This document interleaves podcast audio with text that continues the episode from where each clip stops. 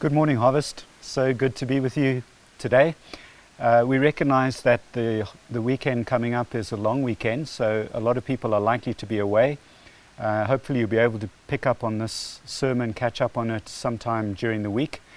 We have Sean Mullins preaching live at the Sabre site, so they're looking forward to that. Bit of a treat there. Um, I'm going to be preaching this message, which, as I've said, will go up on the internet, but will also be preached um, at 6 Arundel Road and Falmouth Road as well, our other two sites. So, so let's get started. We'll, we'll commit our time, first of all, to the Lord. Father God, thanks for being with us here this morning. And we thank you that through your Spirit, you make the truth obvious to us. You make it evident to us in a way that we can understand it and connect with it.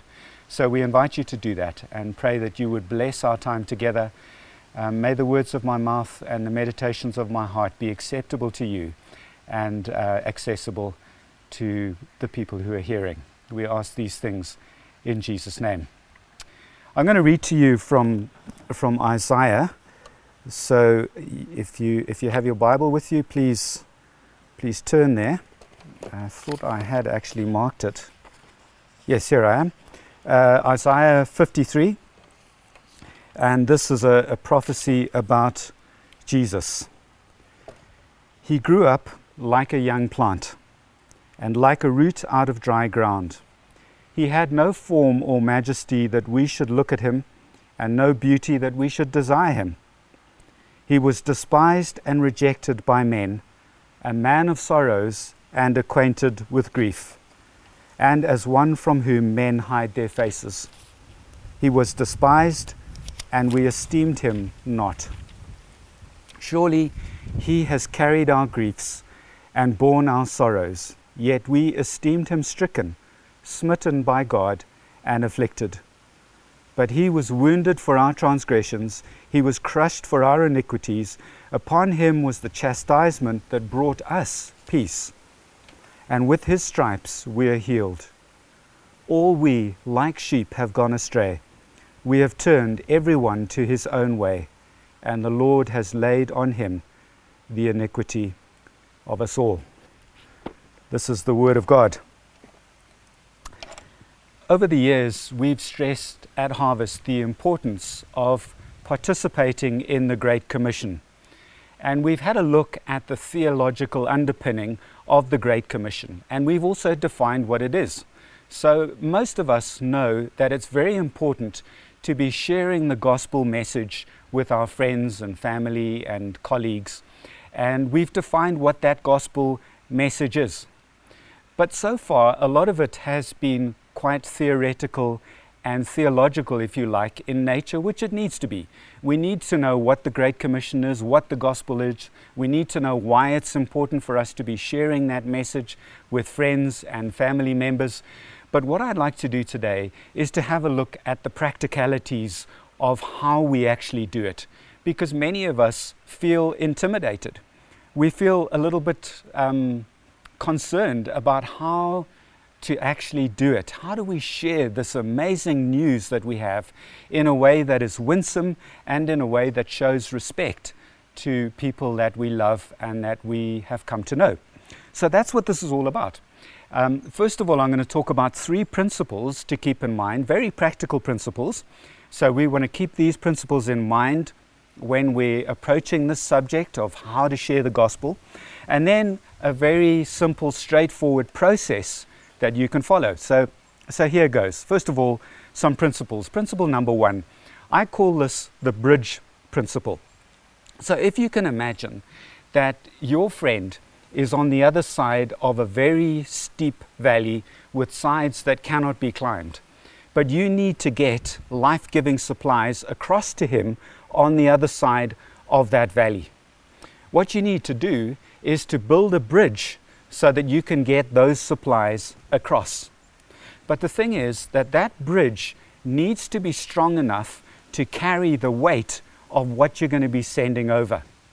Now, when every, any person um, comes to the subject of um, the gospel of Christianity, there is a certain amount of weight that they're going to attach to that message. What is that weight? Well, it has to do with perceptions that they have, it has to do with objections that they have, it has to do with past experiences that they have of Christianity. For example, um, I might be wanting to, to send across this amazing life giving message to my friend, but he's had some bad experiences with a hypocritical Christian in the business world. Can you see that that is going to attach some weight to the message that I'm wanting to send across to him? And the bridge needs to be strong enough to carry that weight. So we need to build a bridge between us and the people that we want to share the gospel with. And we do that in two different ways. I thought of two, you can probably think of some others as well. The first thing that we need to do to build that bridge is we need to build a relationship. You know, a person is only going to trust your message once they've come to trust you. And the only way that we come to trust one another is by getting to know one another. I'm sure you've noticed that in relationships. You start off, you're not too sure whether to trust the person, but as time goes on and they begin to establish a bit of a track record in relationship, then you can trust them. So you need to build a bridge through relationship. And this is not directly related to, to anything in inverted commas spiritual or religious. This is playing golf with somebody. This is inviting them out for a cup of coffee. This is taking your neighbor um, a meal perhaps when they're in a time of crisis. It's just simply about establishing a relationship, maybe inviting somebody to church, whatever it might be. You're just establishing a relationship. That's the first thing. Then the second thing that you need to do to build this bridge with the other person is to, um, is to build a bridge through genuineness. What is genuineness? Well, genuineness is defined as the quality of truly being what something is said to be. So you look at a pair of sunglasses, for example. It says on the sunglasses Ray-Ban, but is it actually a genuine Ray-Ban article or not? And so many of us carry this external label that we are Christians, but are we genuine Christians? Can people see that Ian is a consistent, authentic Christian man? Is there congruency between different areas of his life? Can we say that Ian is the same person in front of his family as he is in front of his congregation on a Sunday, as he is in front of the guys that he's playing golf with on a Saturday afternoon? Is there genuineness? And perhaps the most, well, let, us put it this way the heart of genuineness is motivation. Are you motivated by love for your friend? Because if you're not, they're going to pick that up and they'll see that you're not a genuine person. And so it often happens that maybe we, we, we want to share the gospel with somebody else so that we can have a great story to tell and share on a Sunday with other Christians so that we look impressive. Or maybe we're not going to do that, but maybe we just feel like the only way we're going to be acceptable to God and, and actually make it to heaven is by sharing the gospel. Well, that's the wrong motivation as well. The reason why we're going to get to heaven is on the basis of what Christ did on the cross, not on the basis of whether we share the gospel or not. And so we've got to check our heart. We've got to check our motivation. Do, do we, are we genuinely doing this because we, we want to love the other person, or have we in some way made it about ourselves? So that's the bridge principle, number one. Second principle is the ladder principle. Um, I'd like you to think of a ladder. And this ladder obviously has different rungs going up. And at the bottom, we have people who don't believe in the Christian faith at all. They just they don't even necessarily believe in God. And then as you go further up the ladder, you've got people who are open to it, um, but they're not really actively searching. And then beyond that, you've got people who are starting to search and to express an interest. They haven't necessarily given their lives to God yet. And then you've got those who have. They've surrendered the management of their life to Jesus. Uh, maybe they've been baptized. And then going on, you've got people who are growing and maturing in the faith. And the way that we put pressure on ourselves when we, we come to the subject of sharing the, sub, uh, uh, sharing the gospel with other people, the way we put pressure on ourselves is we seem to think that we need to get someone from the bottom of the ladder right the way to the top or maybe halfway up, all in one go. We need to lead them to the Lord. So, for example, I, I, might say, you know, I was just busy sharing, sharing the gospel with so and so, and someone else will say, well, did they give their lives to the Lord? Folks, that is the ultimate goal. But what we must aim to do is just simply help people up one rung at a time. And it may well happen that you only help them up one rung and somebody else helps them up another and someone, someone else gets them further. And of course, God is involved. It doesn't all rest on you. So that's the ladder principle. Just try and figure out what is it that I need to do to help this person uh, get one rung up the ladder. And it may simply be inviting them for coffee and just getting to know them a little bit. Things may not even come on to the subject of the Lord at that stage, but you're just helping them get up the ladder. So we've got the bridge principle, the ladder principle. Then the third principle, very practical, um, is the story. I call it the story principle. We all know um, intuitively that, that we love stories. Um, Don and I were, ju- were just chatting before, we, uh, before I preached this morning, um, and we were having coffee, and he was telling me a story from his childhood. And I just love to hear stories. We all do. Stories are interesting, they engage us, they make sense of reality, they connect us with people. Um, and so, what we need to do is we need to, to when we're presenting the gospel, um, is we need to think uh, in terms of gospel stories what kind of stories can I tell? Um, so we've considered the bridge, the ladder, and the story principles. Let's have a look um, at the simple, a simple process for sharing the gospel. Step number one, just build a relationship. Um, I've already mentioned that. So whatever it is, having coffee with a person, inviting them to, to church, meeting a need when they're in a time of crisis, just simply getting to know another person, treating them respectfully, loving them, build a relationship. Step number two. This is quite powerful. It's, I, I've called it walking through seasons. People go through different seasons in life. They go through seasons of illness or grief or pregnancy or marriage or success or failure. Sometimes your friend has lost a job, um, parenthood, and we need to walk with people through those seasons of life. Um, so, this is, this is what we do. Number one, we walk with them through that season of life. I'll explain what that means. And number two, we seek to understand how that particular season makes your friend open to the gospel. So let's take the first one walking with people through different seasons in life. What does it mean to walk with someone through a season of life? Well, take grief, for example. If your friend has lost a loved one, then to walk through that season with them means um, helping them out, may, maybe getting involved practically in the organization of the funeral, uh, or providing eats at the funeral, or taking a meal around. It means spending time with them, listening to them and what they're going through. We, we're, we're walking with them through that season of life. And many of you are going to be walking with people through different seasons of life. Maybe you're pregnant at the moment. There's going to be other people that are pregnant too. And you will be walking through that season of life with them. Second of all, seek to understand how each season makes your friend open to the gospel. What do I mean by that? Well, each season of life creates unique needs that only the gospel can meet. And so you need to ask God to help you figure out what the need is for a particular person.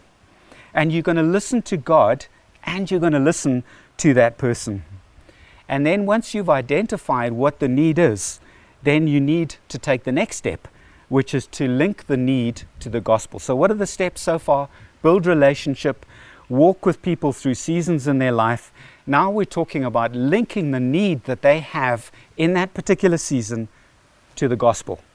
And we do that by acting and speaking. Let me tell you what I mean. Let's suppose, for example, that your friend has just been diagnosed with cancer and they are really struggling with anxiety and also they want to be healed. They want to be strong again. They don't want to have cancer in their lives. What you can be sure of is that they are going to be moving heaven and earth to have those needs, needs met. They're going to be trying all sorts of different ways to meet the need for healing. They're going to be trying all sorts of different ways to try and meet the need for peace so that they can sleep at night, so that they can deal with the anxiety and the fear. And, and what you can be sure of is that in most cases, they're not going to be searching in the right places. And they're going to be doing it, even if what they're doing is not um, inherently wrong, they're going to be doing it in such a way that they can keep God at a distance. For example, what often happens culturally in Zimbabwe, um, when, when a, a Shona speaking person gets sick, they, they will try and get healing from a white garment prophet because the white garment prophets, that's what they do, is they offer to pray for your healing. But it's done in such a way that you can still keep God at arm's length. It's more about manipulating God and getting Him to be your servant rather than actually surrendering yourself to Him.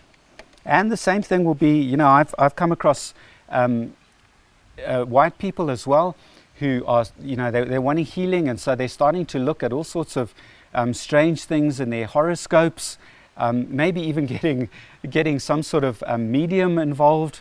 These things happen in Harare. We need to find out what the need is and try and figure out how the person is trying to have that need met. Because your job as a truly loving friend is to help your friend see what the real problem is and what the solution to it is. You know, that's the gospel message. That, that, that's what we're trying to get across to pe- people. You know, the biggest problem is not cancer. It's the fact that your friend is set on an eternal, a course for eternal separation from God. And something needs to be done to reconcile them to God. What's the point of having, of being healed and having 20 years of life when the real problem the real issue hasn't been healed, namely your relationship with God. And so you have an extra 20 years of life, but you're going to spend an eternity separated from God. That's the real problem. That's the real need. So, how do we try and point people to that? I usually ask God to help me uh, address the surface need whilst seeking an opportunity to talk about the deeper need. Do you see that? I address the surface need, in other words, I act, but I'm also looking to talk about the deeper need. So, for example, I might ask my friend whether he would like me to pray for God to give him peace. So I'm addressing the surface need, his need for peace. That's the, the need that he is aware of. And then, having done that, I'd ask the Holy Spirit to help me sense whether I can make an observation. And if I, if I get the green light in a sense on that, I ask the guy, you know, for permission to make an observation. Um, Jono, would you mind if I, if, if I made an observation? And then I'll often say something like this, and I, I think you can use the same sort of words.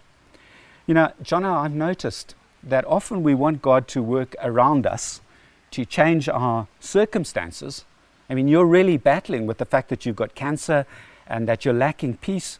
And, and, and we want God to deal with our, our circumstances, but I've discovered that the most amazing things happen when I allow God to work inside of me rather than around me. We all want God to work around us, but the most powerful thing is for God to work within us. And then I would try to explain that observation. For example, I might say, Imagine what it would be like to have a source of peace inside of you independent of your circumstances. Imagine what that would be like. And can you see how this directs your friend to the deeper need? It's, it's a deeper need that only the good news has an answer for. Namely, how do we become the temple of the Holy Spirit? How, how do we become a place where God resides inside of us so that He can work on the inside? You know, if a window has got a stain on the outside, you can rub on that stain as hard as you like from the inside, uh, sorry, let me get the other way around. If there's a stain on the outside, you can rub on the inside as, as, as um, oh, good heavens, I'm really getting confused. Uh, don't worry about it, Don. Don't, don't worry, people can handle it. if there is a stain on the inside of the window, uh, you can rub on the outside as hard as you like, and you're not going to get that stain off. because the work needs to be done on the inside. And that's what we're talking about. We need God to be working on the inside. So, what we're doing here is, is that we're trying to, we're, we're acting, we're asking if we make, can make an observation, um, and we're directing our friends to the deeper need. Um, and that's the need that only the gospel has the answer for. So we build relationship, we walk through seasons, we link the season's need to the gospel by acting and speaking, addressing the need, doing something on the surface, but then also asking for, for permission to make an observation and to speak. Then, step number four this is usually when, if we get the green light, we start talking about gospel stories. And um, you, you'll be able to sense whether it's appropriate to do that or not, and whether the people are open and receptive to it. And there's two kinds of gospel stories there's your gospel story, and then there's our gospel story. So let's have a look at yours. The most powerful gospel stories come from your own testimony of how God has worked in your life, from, from being on the inside of you. And in essence, the, these stories are simple to tell because they're just simple before and after stories. Before I turned to God for help, this is what life was like. But after I turned to God, this is what happened. And so, my, one of my gospel stories is just to talk about what it was like when Gail was diagnosed with cancer. And then how it helped me because God was on the inside, working powerfully on the inside. And so remember that you're, you're illustrating what happens when God has permission to work from the inside rather than around you in your outward circumstances. Now, these testimonies beg the question, and this is so important. All of this is about begging the question how can I get God on the inside? Yes, it would be nice to have God working on the outside, but, but how can I actually get Him on the inside where He's going to have the most powerful difference and powerful effect? And this is where our stories as human beings come in.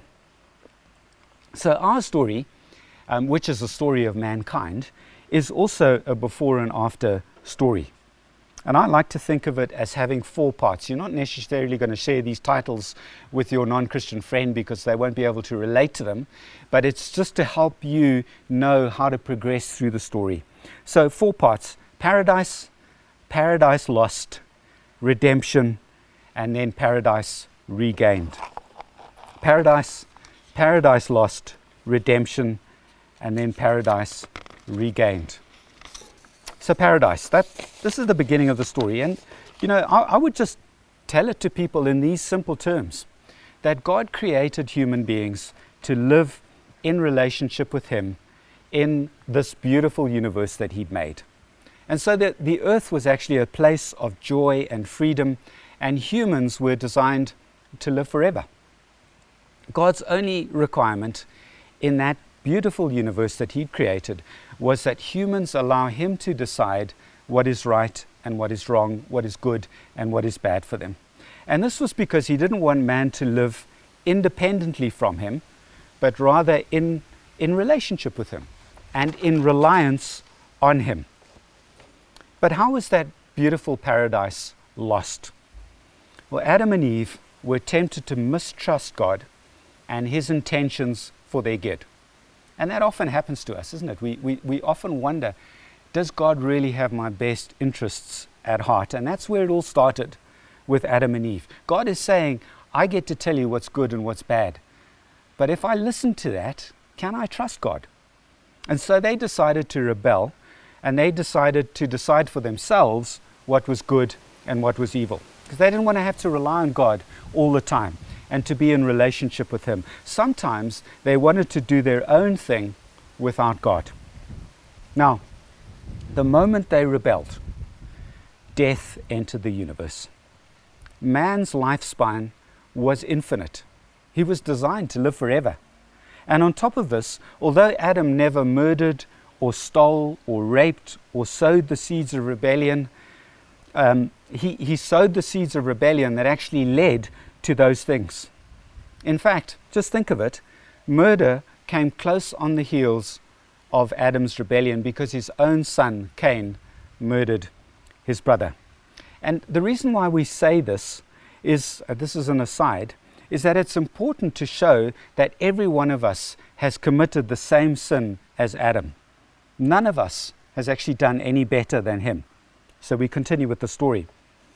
Thing is, you might think to yourself that you could have done a better job than Adam. But the truth is that every one of us has chosen to do things that we know God defines as wrong.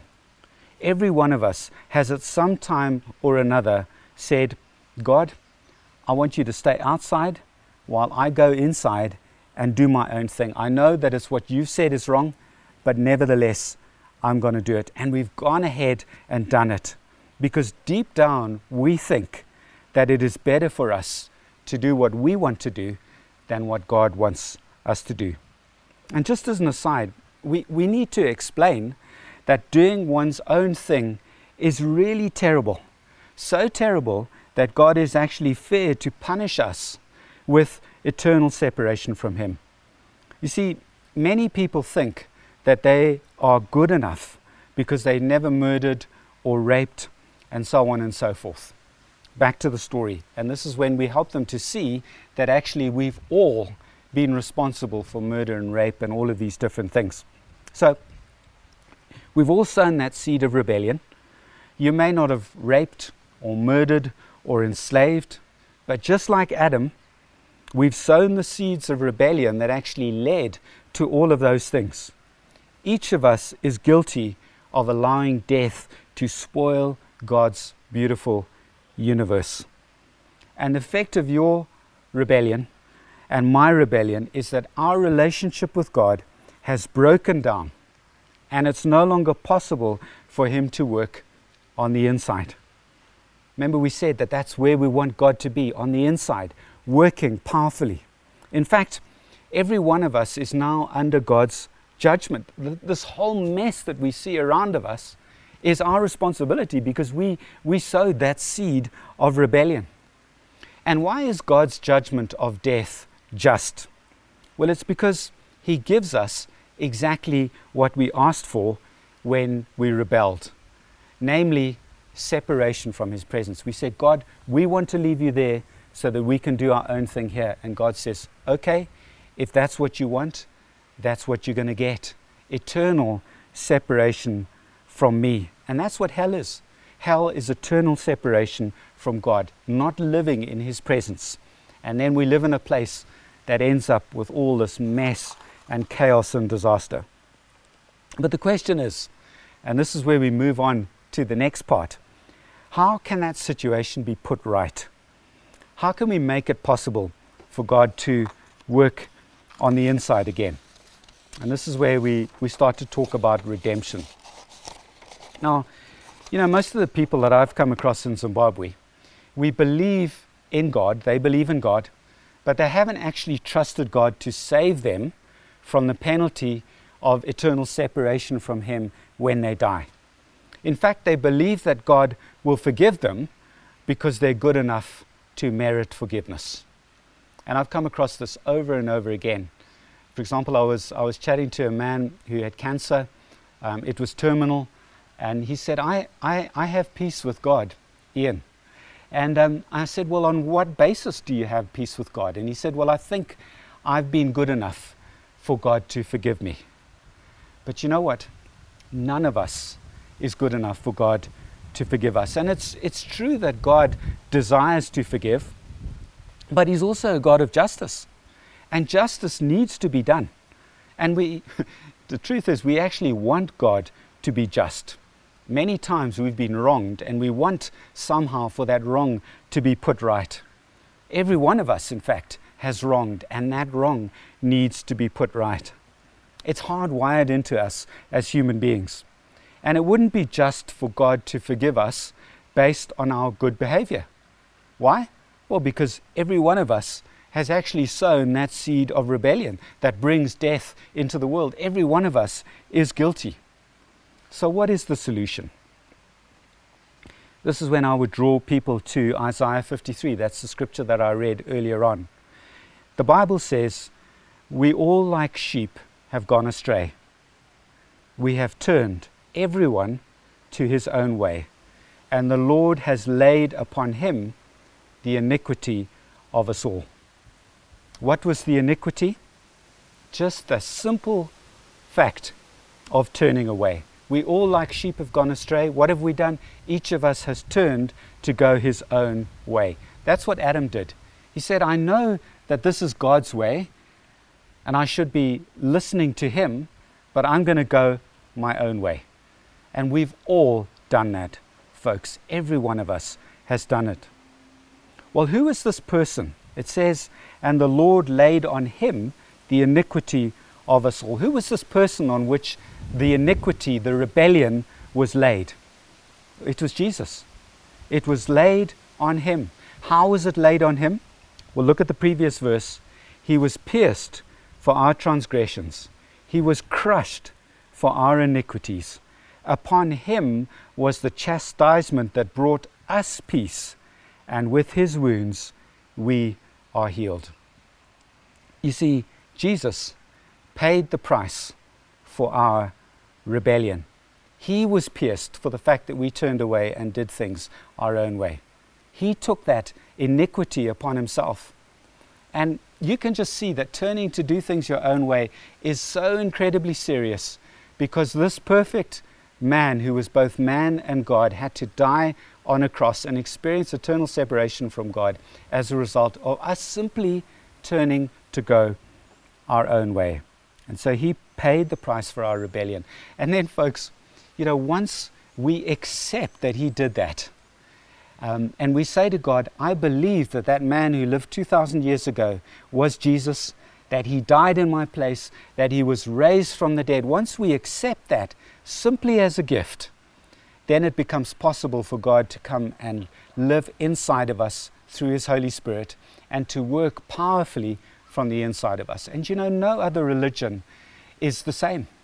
Every other religion says you need to be in a special place to experience the presence of God. You need to do certain things in order for God to work in your life. Christianity is not like that. I've often shared the example of when we went to Jerusalem to the Wailing Wall, which is, is, is merely what's left of the foundations of the temple. It's not even the temple itself. And you know, the people of Israel, they, they could only come into the presence of God when they came before the throne of God, which in, the, in those days was between the wings of the angels on the Ark of the Covenant. Ark of, of the Covenant is gone, it's disappeared. The temple's no longer there, but they still feel that to come into a really close place with God, they can do it by walking up to that wall and praying there. And every Jew wants to do it. And even when you're there, you'll see Jewish people with their phones, and they'll be standing by the wall with their phones. And I asked somebody, what's, ha- what's, what's happening there? And they said, no, what they're doing is they're giving family members or friends the opportunity to actually pray at the wall. but you know, the Bible says that we have become the temple of the Holy Spirit. God actually dwells inside of us now. We don't have to go anywhere special. And He is able to work on the inside, doing the things that we need to cope with the crises and the problems of life. And so, folks, I hope that you can see that, that in sharing that story, um, this idea that paradise has been lost um, and, and, and, and that we can now be put back into right relationship with God, even using some of these terms that I've used, um, just makes it quite simple to share the gospel message with other people. Um, and also remembering that this is the, the actual story is only part of it. We're just trying to get people up one rung at a time. We're trying to build relationships. We're trying to, to, to show that we're genuine. All of these things play a part. You don't have to do the whole thing from A to B. So I hope that in, in many ways demystifies um, the how of sharing the gospel with other people. And I pray that, that you would um, take steps even this week to, to start sharing the gospel in some of the ways that we've discussed. Thank you so much for signing in with us. Um, I hope that if you've been away with your family, that you had a, had a wonderful long weekend. I pray that God has been, blessing you and keeping you safe on the roads. Let's just pray and, and close with prayer. Father God, thanks for being with us in this time, and thank you for this news, which really is good news. Um, that you can come and take up residence inside of us, that we become a temple where you can be worshipped, that you can work powerfully in us um, to help us deal with, with the mess that surrounds us in life. We thank you for these things, and we pray that you would help us to partner you in that process of sharing the good news with other people. And we pray all of this in Jesus' name. Amen.